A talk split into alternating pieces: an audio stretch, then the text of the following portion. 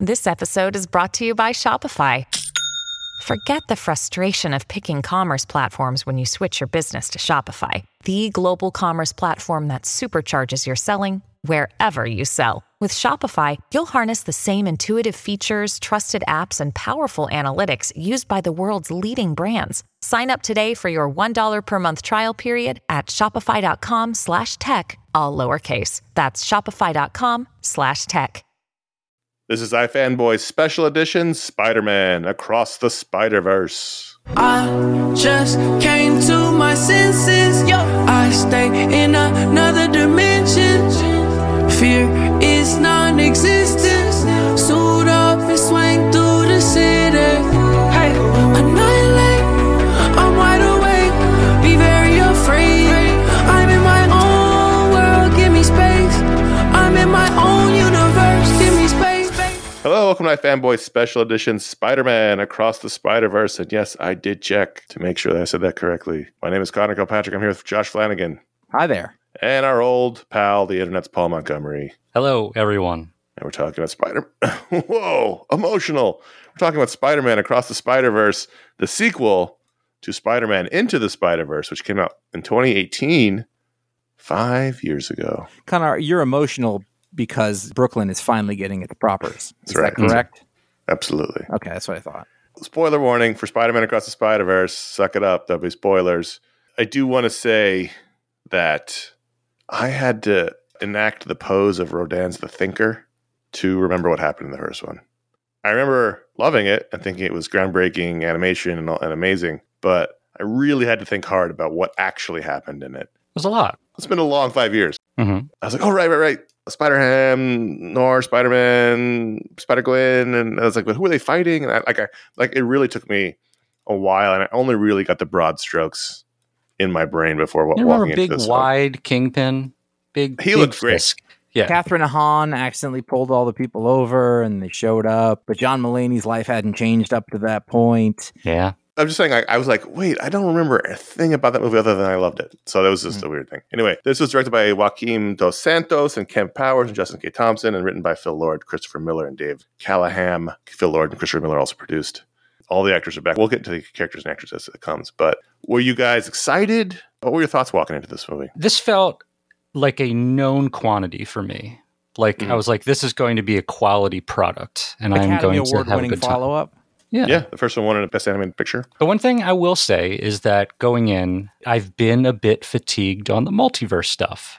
And it wasn't Fair. a surprise that there would be more multiverse stuff in this. But this is a little bit different because it's a Spider-Verse, which is right. slightly different. I don't know if you guys noticed that, but Paul just performed an exact representation of the term splitting hairs. I don't know. I just want to give you credit. Josh and I also reviewed The Flash this week. And right. Uh, I saw these movies within twenty-four hours of each other. And so I'm going to try not to constantly compare them. Sure. But in my head, I was, because I had no, they were both multiverse movies I saw within twenty-four hours of each other. And we talked about this a little bit in the Flash review, Paul, but it's a lot. It feels like mm-hmm. everything is the multiverse now. Yeah. And it's partially, it's a consequence, I think, of the fact that there have been so many movies and so many versions of these characters. And they, much like comic book creators, they, these people can't help but reference everything. Mm-hmm. And so you're constantly showing everybody from other versions of things. And it's just it's just the way it is. Everyone's embraced it. I also feel like they're trying to inure the audiences to the idea that there are going to be different versions of these people and characters so that they can keep them evergreen. And so I wish that we could still have Iron Man in the movies. But I know, can't. But like that's what all this multiverse stuff is. Certainly D C did it in that way. And this is, yeah. you know, there's like, hey, there's different versions of everybody. So don't ask why there's eight Spider-Mans because right. you, we told you. But who knows? I, it's still one of those things where it doesn't matter if it's a stupid concept, if it's done well in the end. Did you have right. fun? Yes. Great. Whatever. Like, like when they do a bad multiverse one, then I'll be like, okay, that's enough. But so far, Doctor Strange was sort of my favorite one of those Marvel movies yep. for a bit. And then these movies I think are great. So fair. However, I will say that I think it would have been really fun to spend time in Miles Morales' world with Miles Morales. Well, that's one of my criticisms. I well, wouldn't have done justice to the frantic artistic style, though. I do want to spend a lot of time talking about the visuals because there's a lot to discuss there, and it just makes everyone else look uninspired, especially Pixar. Oh, sure. I walked out of the movie, and my wife said, well, what'd you think? And I was like, I I think that's the most visually impressive film I've ever seen in my life. Oh, I mean, there's like a hundred different styles being used. The, the just canon of visuals that all made narrative sense as they were happening. The induction of comic book textures, like, you know, mm-hmm. the, the zip tone and, yep. and the, and the, you know, the going out of the lines and, and the way it, it all worked. And then I, I just like, I saw the trailer for the Teenage Mutant Ninja Turtles movies. Like, oh, I see what's happening here. I remember walking out of that first one being like, holy shit. Yeah. What did I just see in terms of the, of the, of the animation? Mm-hmm. And then no one else ran with that ball. And it, it doesn't mean you have to do it exactly like this movie, but just the idea that, hey, all these movies don't have to look exactly the same, which they mostly do in the C G animation age. They mostly all look like Pixar films. They all, and There's all the Pixar, Pixar films look, look the same. There's a DreamWorks look, yeah. Yeah, they all have the same sort of plasticky look to their characters. My kids watch animated cartoons, and they look exactly like all the animated movies, which look exactly like the Pixar movie. All the character models look the same. Right, so you see this movie, you're like, whoa, there's a whole world of styles out there. Why isn't anyone doing this? And I just think, you know, of the many articles coming out now that are freaking out about Pixar, they're resting on their laurels. All these movies look the same. They all sound the same. They all seem to have the same story. And whereas this movie comes along, and it's like, no, you can do anything you want on screen. Mm-hmm. And you're doing the same thing you've been doing for thirty years. Mix it up. Do a different style. Like, find a style right for the story and run with it. Like, I get it's probably cost effective that they don't have to remodel everything and all this stuff is, but like, geez, this movie makes everyone else look lazy. It's not just that it looks interesting in that way or whatever, but like, it was so frenetic in a good way. I kept thinking, like, this must have required an enormous amount of planning yeah. and detail and design. And like, I've never seen most of that. The thing about Spider-Man was always that like, he's flying around in every direction across New York or wherever he is. And that's hard. Like, if I'm an animator, I don't want to do that. And I do for the challenge, but like as a day-to-day job, like that must be that sort of three D all directions plane. And then also mm-hmm. playing, then you bring the spot into it. Yeah. And you're like, yeah. Jesus. Well, Paul, you and I are members of the iFanboy Brain Trust. We're, we're Josh members, is like an yeah. honorary member. Mm-hmm. He's made several appearances, but Paul and I are charter right. members of the Brain Trust. And yeah. I think we've discussed on one of our animated review shows that, you know, we obviously love comics, but sometimes animation is the best way to showcase a superhero. Mm-hmm. And, and I mean, with, with Spider-Man, like, it's such a, you know, he, like, the way he traverses the world, the yep. the momentum. It's not just the the character designs and the the animation style. I mean, it's like they do stuff with frame rate. Yep. They do stuff with, uh, you know, texture and... And sound effects being shown and oh, mm-hmm. editor's boxes. And you go back to different experimental animation stuff like, you know, like the original Fantasia. Like, like you can do such cool things. And it's it's great that something that's, you know, experimental, like, broke out in a big way. And audiences really latched onto it, because I often see that with other trailers for other animated things. A lot of times in the comments, they'll they'll be like, you know, this, like, Spider-Verse was doing this, you know, five years ago, whatever. Hmm. And it's cool that people are appreciating what they're doing with this, because it's it's really special and it's monumental work.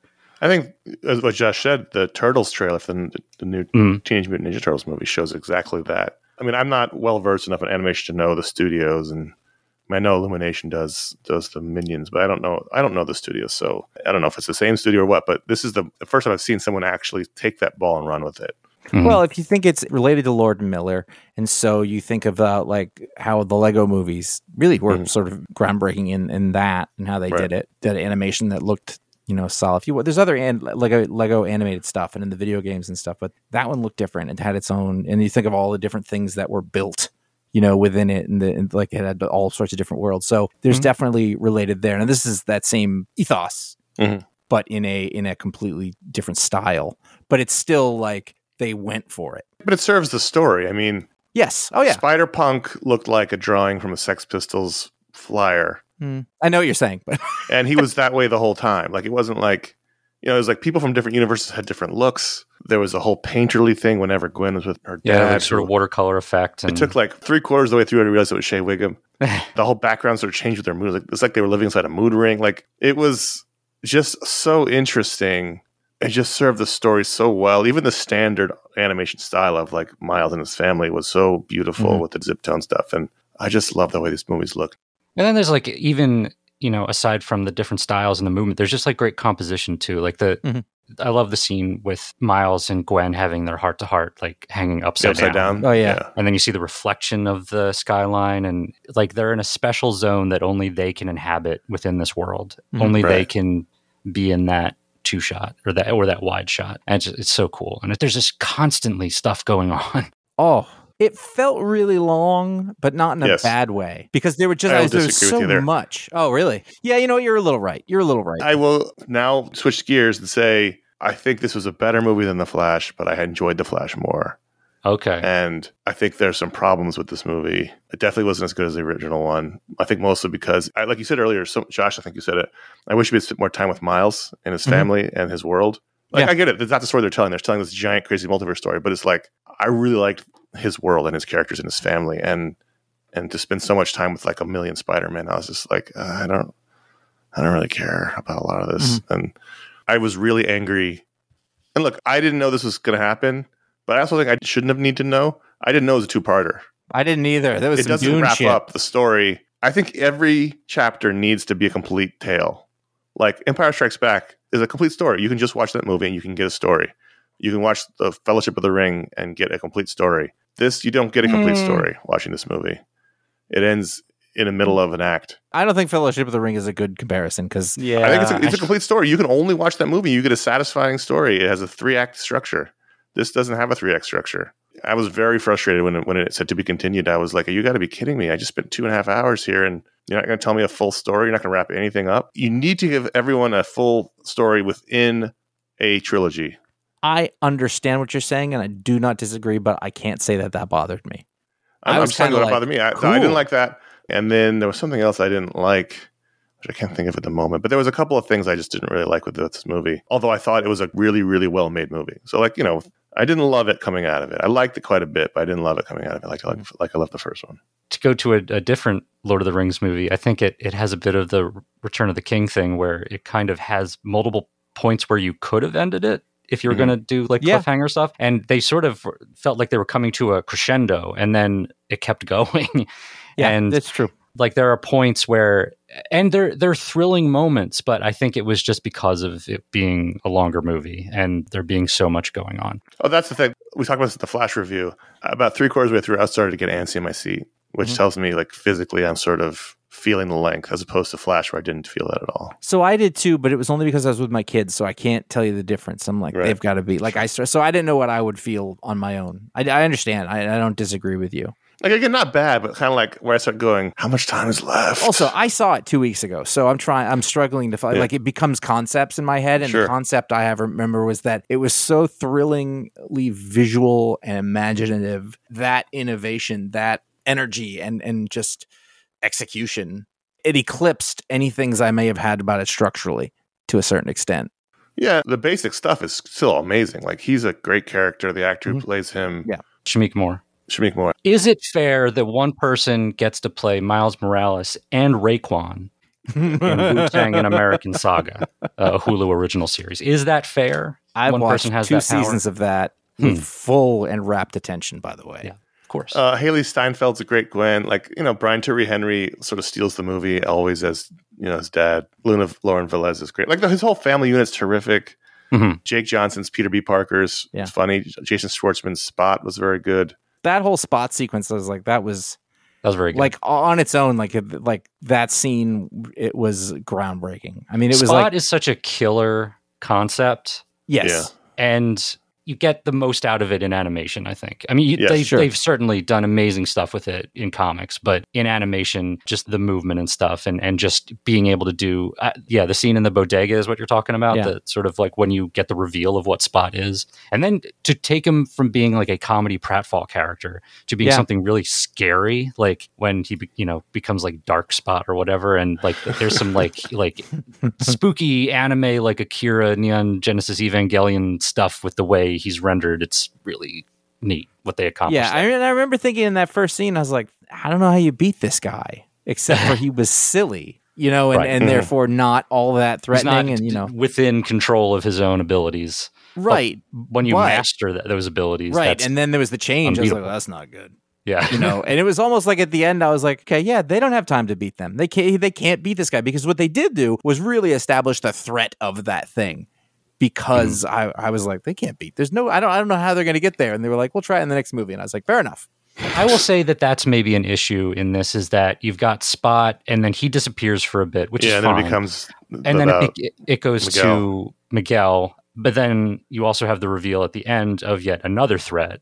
Right. And so there's like a lot of enemies vying for attention. It felt almost like the classic conundrum where the first movie is what it is. It's a great little like small film. And then the next movie, they throw too many villains in, they throw too many things. And it's like, you know, what happened with Batman, Batman Returns. It happened with Spider-Man. And, you know, by the time you get to the third one, there's just too many characters. Like, it felt like there was too much going on. And also, as an old school Miguel O'Hara fan who loved those comics, I was kind of annoyed they made him the crazy. You're annoyed villain, that he was the best. I was, yeah. And I, I think if you're a fan of that, or if you're a fan of Ben Reilly, you might feel a little bit. You know, I loved I, Ben that, Reilly in the movie. That was yeah. so funny. And I was, and afterwards I explained it to Lindsay. I was like, "See, here's here's why that's funny." And they leaned into it. They never let it go. So I was like, "That's fantastic." Andy Samberg. I thought it was Andy very Samberg. funny. I was, yeah. I was really hoping for more comic references in the Spider-Verse, because there's been a lot of Spider characters, and I was hoping to see like a classic Jessica Drew. I was hoping to see that other Spider-Woman who wore the black and white costume. I was hoping to you see, see the classic black and white costume. You see her. Who? The black and white Spider-Woman. Did you see the black and white Spider-Woman? I think it's a riff on that costume, but you yeah. definitely see a black and white I was really costume. hoping to see like the classic black eighties Spider-Man costume. There's I was a lot hoping of to thick see... Spider-Man. Yes. That was sort of like one of their ways of differentiating like other Spider- like sort of their Spider-Man. generic like background spider people who weren't you gotta, like you specific references. You get a thick Spider-Man. Of, Yeah, there was a cowboy Spider-Man. That was a good one, too. I, I, I liked it, and it was fun, but like I was just hoping for a little bit more stuff from the comics, because there's a lot of stuff to pull from. But uh, Spider-Man India, very visually cool. Like, he was cool. J- just the way he moves. and He was really cool. And the and yeah. the Mumbai, M- M- Mumbai-atan, what was it? Moombatan. Moombatan was, was really visually awesome, and that whole segment was great, and how they tied it into Gwen's dad was awesome. Like, I thought that part was awesome, that whole sequence. The economy of how they, like, I like I like the structure of it, where they do the introduction to each of the, starting with Gwen yeah. and saying, okay, we never showed you, like, the actual origin for Gwen, and so let's start there. So it actually takes you a little while to even get to Miles. Someone complained behind me about that. They were like, is this a fucking Miles Morales movie? Because it was like a oh, twenty-minute intro with Gwen Stacy. It's Gwen. She's great. Because it went a long time. It was like sure, it was a long time. I liked it, but it was a long time. That costume is such a good design. It is. Yeah. The whole time I just kept thinking, I was like, that is an amazing design. The only thing is that the hood is not great for peripheral vision, but that's such a nitpicky thing. It's it's yeah. a it's one of my favorite like modern costume designs. Yeah. It's so cool. The colors are great. Yeah. Yeah. When we were in the Spider-Verse, whatever, that headquarters, and we saw Donald Glover, I was like, oh, we're we're doing this. We're bringing live action into this. And so we had Donald Glover. There's the Prowler. We'd seen live action previous to that in the movie. Did we yeah. in the first one?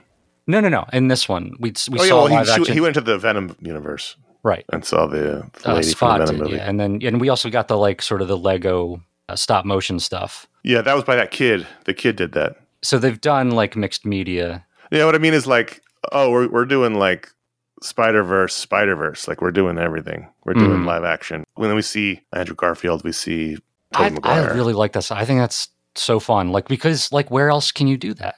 Right. Yeah. Mm-hmm. I just felt like it was a lot. It was a lot. It was a kitchen sink movie. Mm. I'm excited to to see it again because like I know it's it's you know the cliche. There's there's so many things that I'm sure I missed, and I I, I think it would benefit repeat viewing.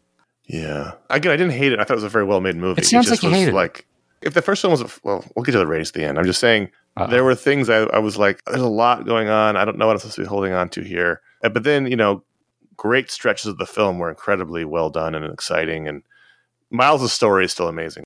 I think it's just about going along with it. Like in this case, it's a fire hose. And you just...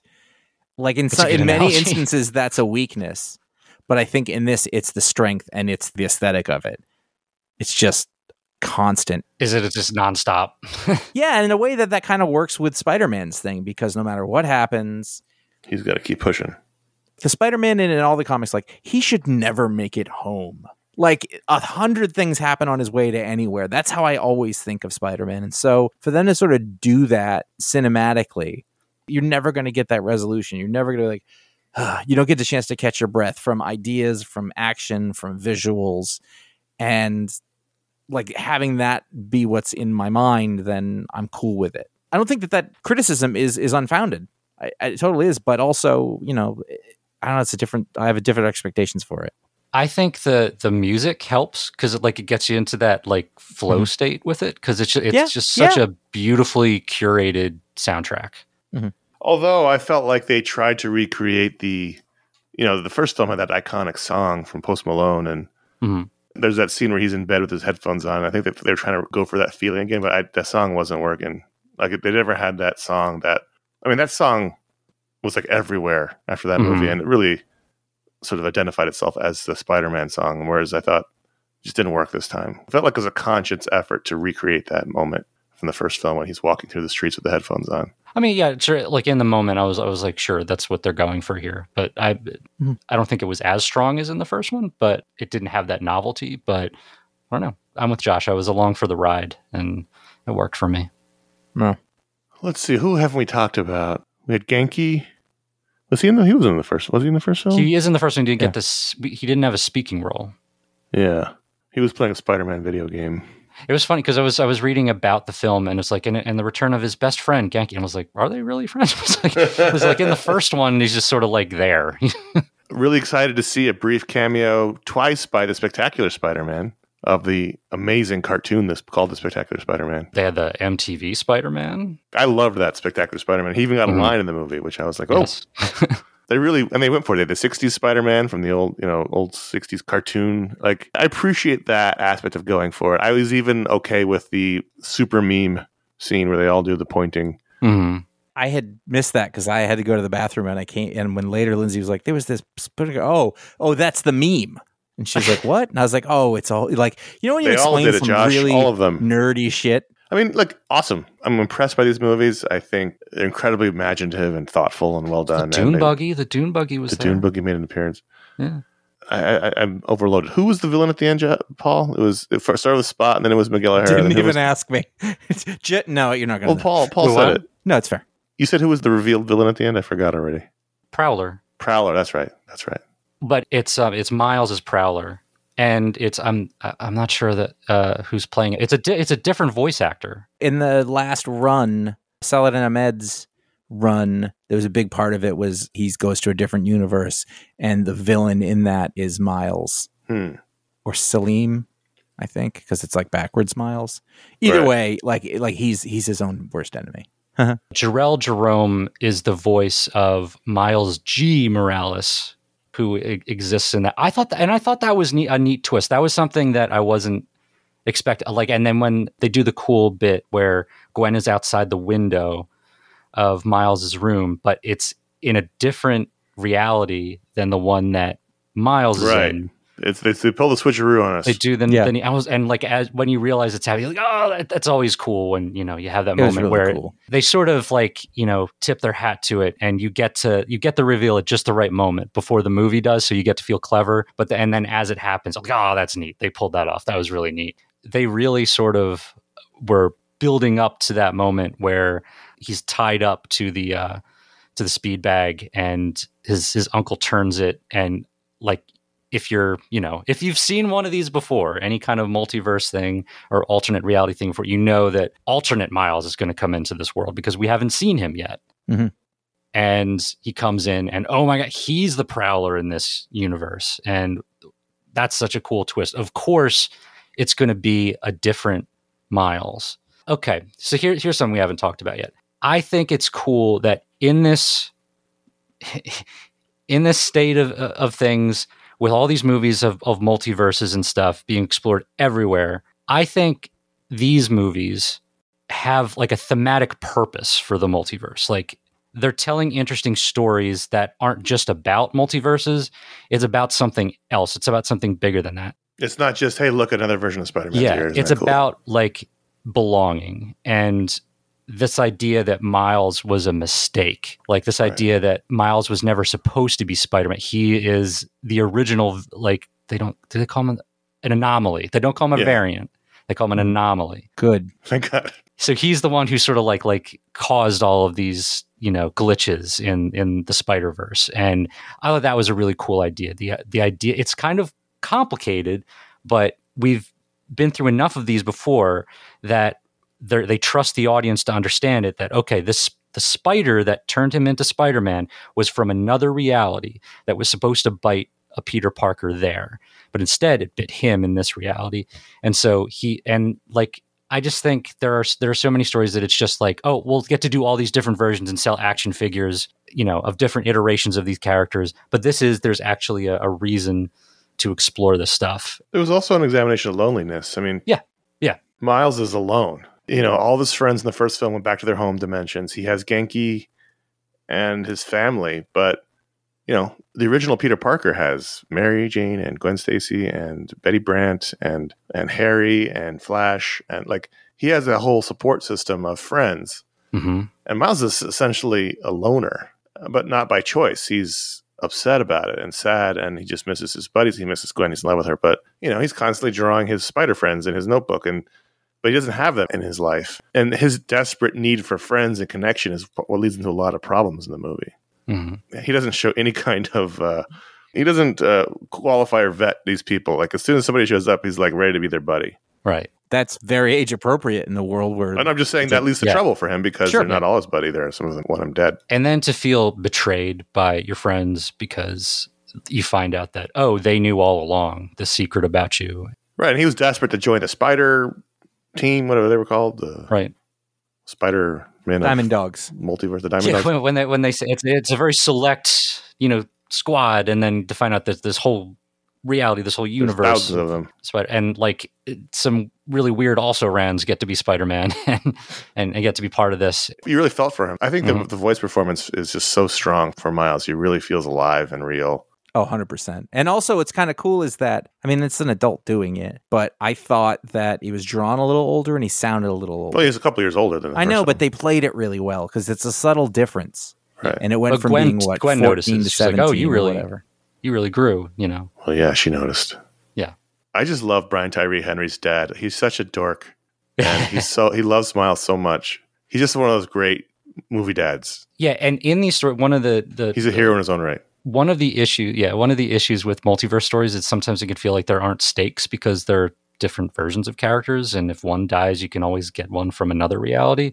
But here it's like you, you know, threaten harm to Miles' dad. Like, no, like that guy is great. I want him to be happy, and I'm excited for him to be captain. And right, you know. Just to remind me, because mm-hmm. it was so long ago. The Peter Parker in Miles' universe was like blonde, right? And it was yes. like. Is Chris, Chris Pine. Pine. Yes. Yeah. And so this isn't like the six one six universe. This is some other universe. six one six isn't, isn't even the regular one. I think that's just the comics. It's not, it's very confusing. I Comic forget. They, they list what his reality is called, but sixteen ten, no. Oh, God. No, that's wrong. I'm looking no, at the Wikipedia the, page. There's too much. Gaiman. Oh, yeah, you're right. Anyways. Oh, boy. So when is the next one coming? Is it next year? Next year. They worked on them at the same time, so... I do think it could have been tightened up. I do think there was probably some tightening that could have happened. But I like yeah. the quiet moments and all that stuff. It's all worthwhile. I just felt a little a- antsy. I think if there weren't great moments like the the bit with, like, yeah, there are moments like with him and Gwen, the upside down stuff, and then like mm-hmm. the bit with his mom talking to him. No, but it doesn't feel like it got short shrift to me. Like, char- like character is still there. But I, yeah, mm-hmm. I, I can see Miles gets a bit overcrowded. Yeah. Mm-hmm. Compared with the first one. So I, I can see that. I need to rewatch it. I thought I owned it on Blu-ray, but I guess I don't. Or someone stole it. Who would steal your Blu-ray? I've lent it out a lot of Blu-rays. I have several friends who borrow them a lot. That's not really stealing. Who's? Well, they never returned it. Yeah, but... It's theft. Possession is nine-tenths of the law, Connor. Who's lending out discs, physical media, these days? I am. Connor is holding tight to a world that is dying underneath. Are you him. kidding? Are you seeing how these streaming services are treating their content? I'm holding on to these discs. Yeah, I hear you. I hear you. I had someone borrow all of my superhero movies, like during the pandemic. That sounds like a like a handcart situation. It's like, are you sure? Anyway, I thought I had it. I was going to watch it beforehand, but I didn't have it, so I didn't watch it. Anyway, listen, I had some problems with it, more than I expected. But at the end of the day, I was like, whoa, that was incredible uh, in terms of production and writing and performance. So I'm not knocking it as a bad movie. Not at all. It just really puts into relief. And I don't see a lot of theatrical animation anymore, but I see enough. Mm. It really makes the other. I mean, like in the theater or just, in the theaters. I, mean, okay. I don't tend to even watch them on streaming. I watched a couple of the Pixar ones during lockdown, but mm. I haven't really liked a Pixar movie since Inside Out, and that was a long time ago. And I don't have any interest. And I'm not, just not the target audience for these Minions movies and things like that. And you got you got to watch Minions the, is great, Kraken or whatever. I'm just, this is not on the target audience, but it really does throw into relief how unimaginative these other studios are in the way that they can present their stories, because they Dog all Days on Disney same. Plus. You got to watch them. They all look well, the I think, same. I think that a lot of times, a lot of those other animated things, the animation is just a vehicle to be able to tell the story. Mm. It's not really an expression of the medium like this is. This is an expression of comic books as sure. transferred to a visual medium. And I understand, you know. World. No, no, what I'm what I'm saying is, like, they don't even bother thinking about it a lot of times. So Pixar says now, they make a couple of good designs and they go, well, can I, can you understand this character just by looking at them? Because that's their thing. They want you to know, oh, this is the mean guy, this is the sad guy, this is the whatever, and then we're going to tell you the, the story. And the story can... is going to be that not everybody is what you're going to expect them to be. And if you give them a chance, they just might surprise you. And in the beginning, someone's going to die. That's all of them, folks.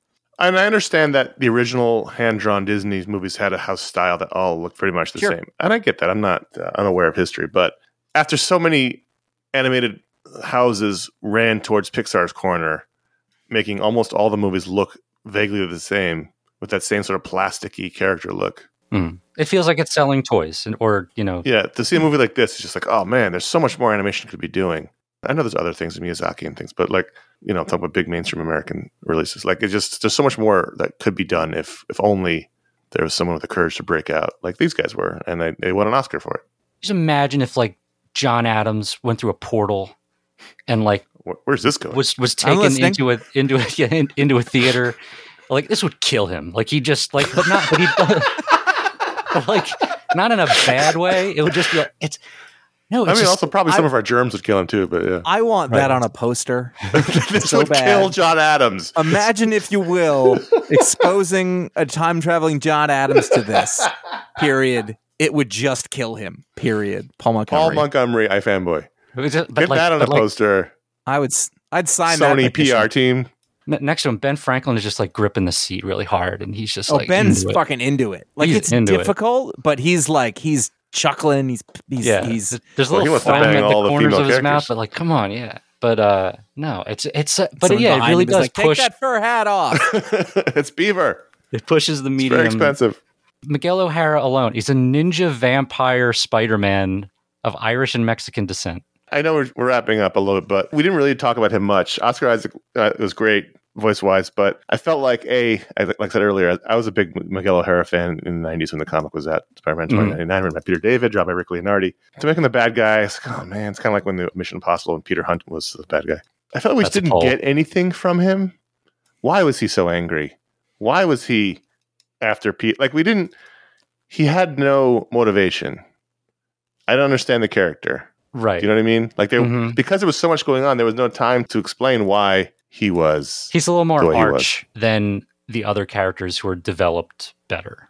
Yes. Like, you understand the motivations of the other characters, whereas they, he's the guy who they need to be. Like, I mean, I for get it. His, purposes, his, they his need him to be family had died. Angry, yeah.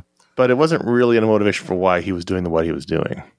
I I do give them a bit of credit for not, like, trying to, like, gaslight you into thinking that he's a good guy. Like, from go, you know that he's turned bad. Like, you know that he's yeah bad news. This is not okay. You don't, like, they don't try to, you know, hoodwink you into thinking that he's noble. He's just, you know. Yeah. We've, this isn't our first Spider rodeo. I'm excited. I'm, look, I'm looking forward to the final part of the trilogy. This movie's doing incredibly well. It's, it's already made more money than the first film did in its whole run. I'm annoyed that it hasn't made more money than the Mario movie, which, whatever. It's not going to. Yeah, I know. That wasn't bad. That's from the people who brought you Minions. Mm-hmm. Josh should just work for Illumination. He loves them so much. Actually, I thought the last two Minions movies were kind of disappointing, but at the heart of it, that's just a way to make dumb jokes that I like. So let's let's uh, do ratings on Spider-Man Across the Spider-Verse okay. ratings. You want to go first? If the first film's a five, Uh-oh. this is a four. Okay. Out of five. I'm going to go... Do I give this tilt to make up for... No, you tell you you give your real-time current... Uh, and a four adjust- and a five is not a bad rating. I just want everyone clear to everyone listening um, at home. Who adjusted are come at for me inflation, you know, like what's your call right now? What's the value today? I'm going to give it a four point seven because peer pressure. Connor is tainted. Oh, mine. I got I got four point seven five. Yeah. Whoa. I'm fully there. I loved it. Yeah. You're not wrong about whatever you said, but it, it doesn't matter because bringing that spirit. I love that. You're you're not wrong about whatever you said. No, no, no. I just I just mean like like I'm not I'm not disagreeing with your criticisms no, of it. I think they're completely valid, but at the end of the day, you know, that love of the art form that speaks to me as a great lover of comic book art, the history of comic book art, and then adds something to it in addition mm-hmm. to just aping it. Uh, and taking the best of it. It's the same thing. I've, a lot of things like this in, when comic books are translated, I go, wow, other people must like this, but there's no way they can like this like I do or like mm. people like me. You know what I mean? Like if you are a longtime comic book reader, either of the stories and the characters or just the art form as a thing, like this is going to speak to you. And it did to me. And I thought, wow, what a special thing that this exists now. And people are always like, can you believe there's a Doctor Strange movies? Like, yes, I can. But can you believe that there's a movie that pays homage to this great art form that so few people know about and appreciate? And I think that that is worth a lot. Connor, I want to ask you this. Okay. Yep. If, if the first one didn't exist, okay. Yep. You are, you've just signed the Declaration of Independence. Uh-oh. Okay. And then you're, you've, it, it opens up into a portal and yeah. suddenly you're in a Regal cinema. Yep. He's be at Kips Bay.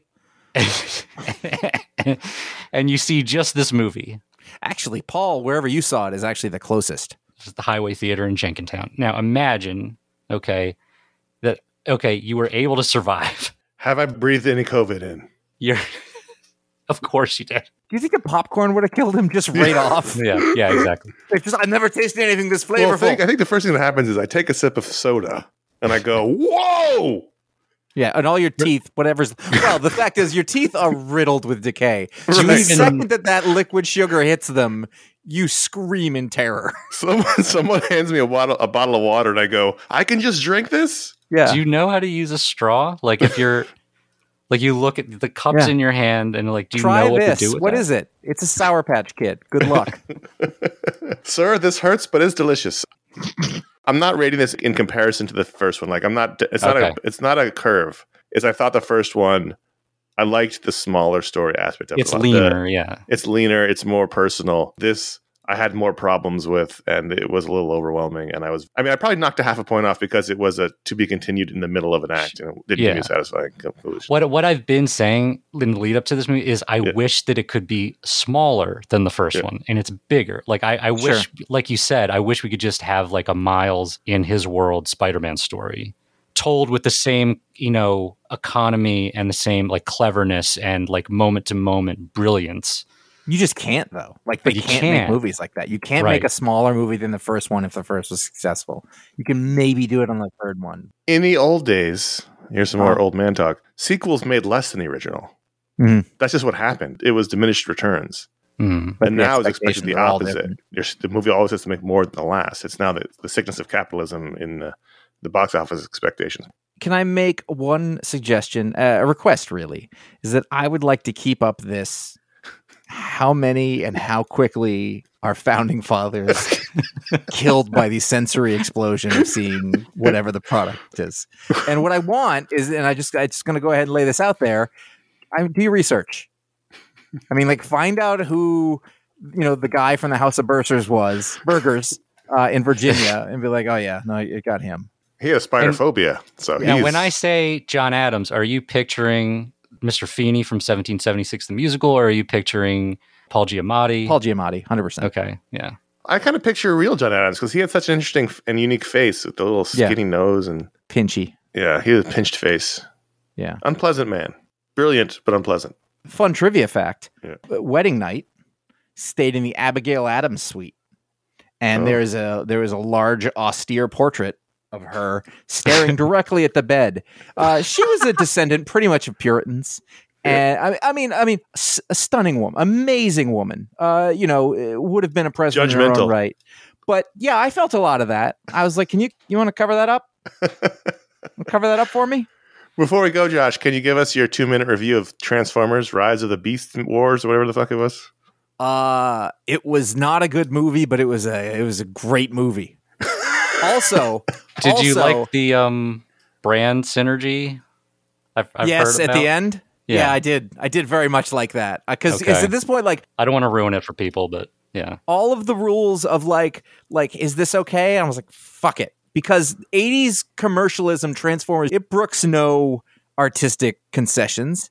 It is only about commerce. Also, I must say, literally the best popular music soundtrack I've heard in a movie forever, and I loved Guardians Stop of the it. Galaxy for that. Stop. No. Oh my god, it was an early to mid nineties hip-hop soundtrack. I knew every word that came up. Lindsay would look over me and I'm singing along to Black Sheep. She's like, stop it. Oh man. Engine, engine, number nine on the New York Transit. Josh is having a movie renaissance right now. He's just loving everything. Well, it was three long years. Transformers, Flash... Transformers wasn't good. And the worst part was that, like, my mom was with us. And I was like, I guess you're going to have to go with us. She didn't even go see movies with me when I was a kid. So the whole time I'm thinking, she is just miserable over there. And she, I'm not going to lie, went a little John Adams. She's like, I got to get out of this room. She all took right, a sip of soda and was like, oh, my God. But compared to, like, Transformers one and Transformers two. Transformers two. Ooh. Those were garbage movies. I still maintain Transformers one's really fun. You couldn't see it. I haven't seen this one. I'm excited that it looks, at least from the trailers, that the, the robots look more identifiable as oh, yeah. as individual creatures, and not just random silver and yep. you know right. robots. But um, I haven't seen it yet. I liked the first one. I thought it was silly and fun in that early two thousands Michael Bay way, but they got really bad really quickly. Yeah, but that's the, the exception of the Mark Wahlberg King Arthur one, which oh. fuck yeah. Let me leave you with this. Okay, you're John Adams. You're on a stretcher. They're taking you out from Across the Spider-Verse, down the hall, coming out of Transformers on a stretcher, Jefferson, and you're like, daggers at him. What did we rot? What happened? Ha- yeah, but what happened was, is that what, what really happened was that he went on a massive shopping spree prior to that and overspent, even, you know, by, by, you know, inflation standards. It was a big problem. And then what happened was you wheel that motherfucker into a T H X theater or, or whatever. And you're like, this is Oppenheimer. Good luck. Oh my God. Just when they do the T H X logo thing mm-hmm. in IMAX. That's enough. They're dead. That kills the Delaware delegation right away. I know we have to wrap up, but is anyone no, going to see Indiana Jones next week? Yes, I am. I don't know about next week, but I'll probably see it. Well, it comes out next week, but I've been planning on seeing it. I already have tickets. Of course you do. It was literally a impulse. Like, I wasn't planning on I actually wasn't planning on it, but uh, it was an impulse. I just did it because it was Indiana Jones. And I was like, I guess I have to do this, and did it. Listen, the Highway Theater after this, after Spider-Man, they're doing Asteroid City. I got to go see that. That's my next. I think I'm seeing it this weekend. By the time this comes out, I might have seen that. The Jason Schwartzman June. There's a lot of movies this summer. Yeah. Yeah. All right. What a season. Well, one last question. Is anybody going to see the Turtles movie? Yes. They look great. Looks awesome. It does look really good. I'm so excited for that movie. I saw it and I was like, wow, that's speaking to me. Like, wait, they're actually teenagers. That's yeah, no, such a teenagers. Novel idea. It's like the tenth iteration of Turtles. It's the first time. It threw me off in the beginning. I was like, why are they children? Oh my God, they're right. teenagers. Oh my God. Yeah, it was weird. But Splinter. It was correct. All right. Well, we'll be back. We reviewed The Flash this week. I don't know what order the shows are coming out, but they're both are out soon. The next film review is probably Blue Beetle. Hello. Gosh. Oh, actually, I'm sorry. I have plans. Josh, we haven't scheduled yet. Weird enough, though, I do have plans. It looks like a direct-to-streamer movie. I don't know if that was going to hey, happen. Hey, look, it's Iron Man. But blue. I think. Hmm. Yeah. I don't know. We'll figure it out. In the meantime, Josh and I will talk about the week's comics over at i fanboy dot com. We'll also have our other shows. Paul and I have an animation brain trust show coming up relatively soon, Justice League War World. Mm-hmm. And then uh, we also have our Media Explode show every month. We talk about non-comics media. We have our monthly either Booksplode or Talksplode. Booksplode's where we review a trade paperback. Talksplode's where Josh talks to a comic book creator. We have all kinds of shows, tons of shows over at i fanboy dot com. You can check them out there. And thank you, Paul, for joining us. That was super fun. Thank you. Always a pleasure. Until next time, I'm Connor. I'm Paul. Josh is me.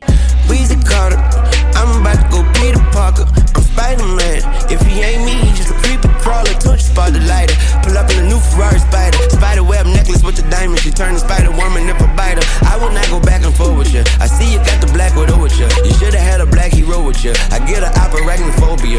I've been lit since I flicked the lighter. Since I was an instant business spider, they been trying to wash the spider out. I got spiders calling out your mouth, Spider-Verse. I just came to my senses, yo. I stay in